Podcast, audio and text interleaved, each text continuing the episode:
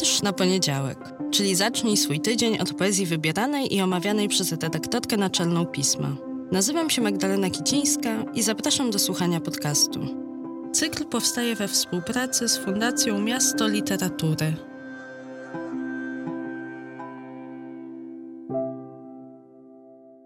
Cześć, dzień dobry, dobry wieczór.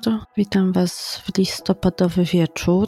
Wieczór właśnie, bo wieczorową porą, bardzo wieczorową porą nagrywamy dzisiejszy odcinek i jakoś w tym listopadzie jestem bardzo zanurzona. To nie jest mój ulubiony miesiąc, ale staram się go sobie jakoś oswoić i właśnie kiedy tylko mogę, tak jak zwykle, zanurzam się nie w te mgły i nie w te ciemności, tylko w przyrodę, w las. A w tym podcaście w ostatnich tygodniach kilka razy Wam o lesie mówiłam, o lesie w zupełnie innym kontekście, bo moje myśli w ostatnich tygodniach mocno krążą wokół tematu granicy i humanitarnej katastrofy, bo chyba nie ma innego słowa na to wszystko, co tam się dzieje, a za co jako Polka czuję się współodpowiedzialna i nie wiem, czy w Was takie poczucie się gdzieś tam rodzi, gdzieś pulsuje. Ja w ostatnich tygodniach wiele razy rozmawiałam na ten temat z osobami, dla których przyroda, w tym las, są ważnym miejscem.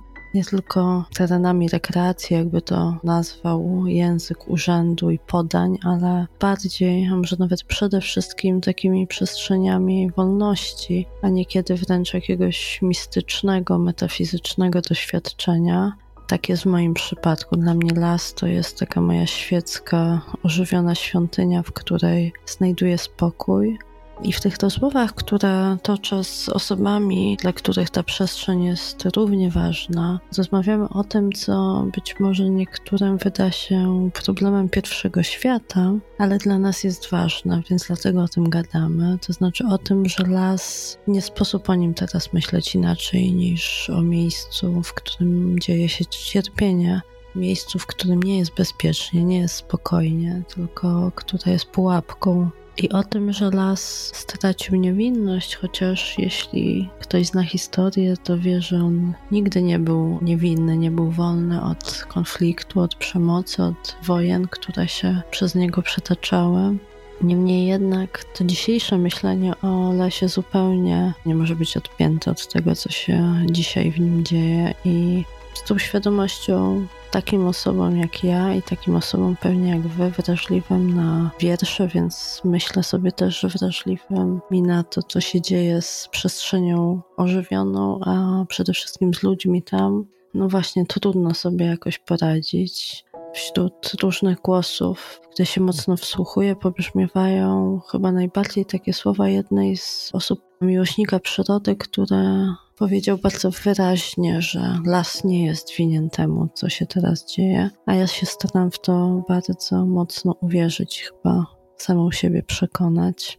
Myślę o tym również dlatego, że w listopadowym piśmie sporo miejsca poświęcamy tematowi lasu. Wszystko to za sprawą Daniela Petyczkiewicza, który przygotował duży materiał o działalności lasów państwowych i o wycinkach, ale też o tym, co dobre, to znaczy o tym, jak my, jak każdy z Was również może chronić las i włączyć się w taki ruch, obywatelską obronę lasów przed wycinkami. Ale lasy w piśmie to nie tylko ten materiał listopadowy. Niedawno mieliśmy na naszych łamach Dominikę Tworek, która pisała o Turnickim Parku Narodowym, projektowanym również obywatelsko. Jeszcze wcześniej Filip Springer pisał nam o lesie Szast, który sam się odradza. Właśnie tutaj wręcz przeciwnie, nie trzeba pomocy ludzi, trzeba ludzkiej bierności i tego, żeby się w sprawy lasu nie wtrącał, żeby on sobie sam poradził. Bo las jest dla nas ważny, to jest przestrzeń, jeden z tych tematów, do których w piśmie wracamy bardzo często.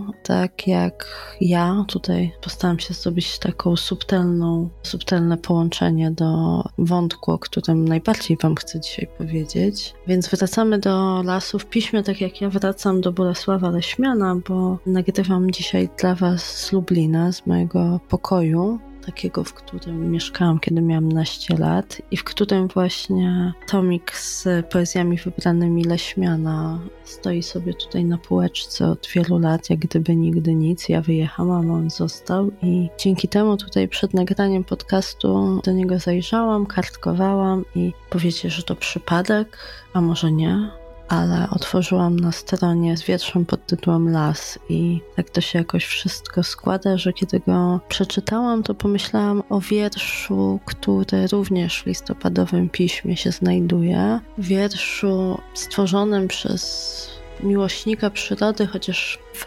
odniesieniu do niego, do Michała Książka, to brzmi jakoś tak nieadekwatnie, bo za mało, bo to nie opisuje jego stosunku do natury. Myślę, że to jest człowiek na wskroś z przyrody. I kilka tygodni temu przysłał nam wiersz, którego za chwilę razem wysłuchamy, ale zanim to chciałam wam przeczytać tego Leśmiana, bo myślę, że to może być dobry wstęp do wiersza Michała Książka.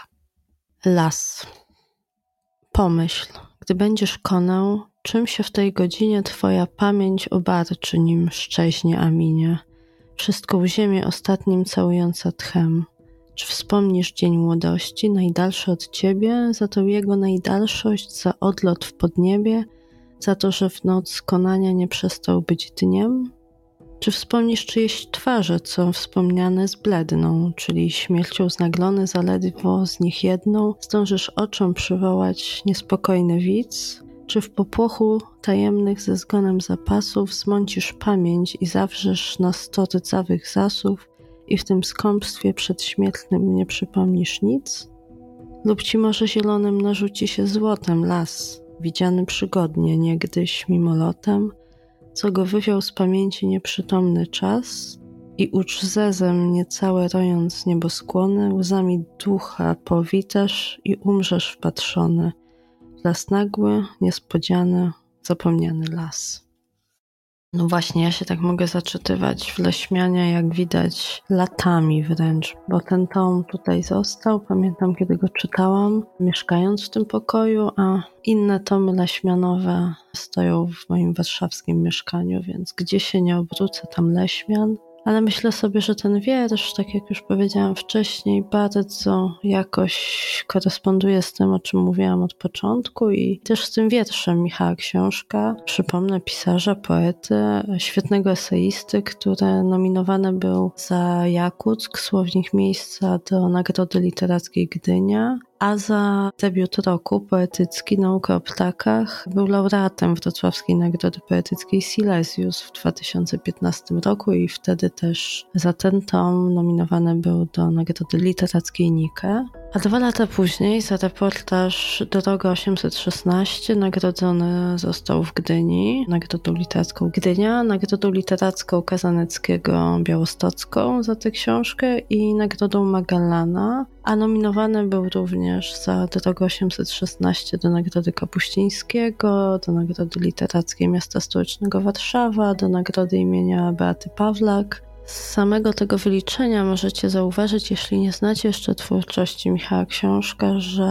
możecie po nią sięgać, jeżeli jesteście miłośnikami prozy, poezji, reportażu, eseistyki, bo jego książki były nominowane i nagradzane w różnych kategoriach. Jest autorem wielu języków artystycznej, literackiej wypowiedzi. Do mnie bardzo trafił Drogą 816, może też dlatego, że no właśnie jestem ze ściany wschodniej dzisiaj do was mówię i znam ten kawałek świata, po którym Michał Książek jechał. I to jest też ten kawałek świata, w którym teraz dzieją się bardzo trudne rzeczy. On o nich pisał, o tym kawałku świata z zupełnie innej perspektywy, tej, dając sobie teraz w cudzysłów słowo niewinnej perspektywy, nienaznaczonej tym teraźniejszym cierpieniem. Bardzo was zachęcam do sięgnięcia po twórczość Michała Książka i do wysłuchania ze mną tego wiersza, który przyniósł mi tutaj, podzielę się z wami wyznaniem,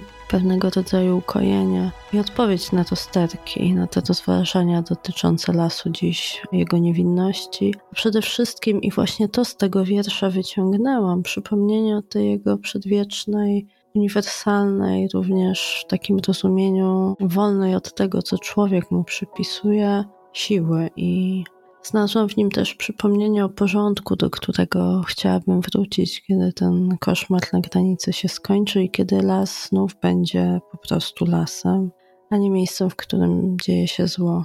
Chciałabym wierzyć, że to jest wciąż możliwe, a dopóki się nie wydarzy, to będę czytała wiersze, takie jak ten. Michał Książek. Drzewa. Czyta Magdalena Celmer. Klon, jawor, lipa, olsza, jodła, świerk i sosna są jak nasze emocje, są jak radość, zachwyt, a nawet spokój. Radość ptaków, schronienie ssaków, ukojenie owadów. Niczym cierpliwi rodzice drzewa tłumaczą nam, co i jak czujemy. Nazwaliśmy je trafnie. Miłość, nienawiść, topola, lipa, wierzba, rozpacz. By tworzyły emocjonalne krajobrazy, pośród których żyjemy, szukając się nawzajem.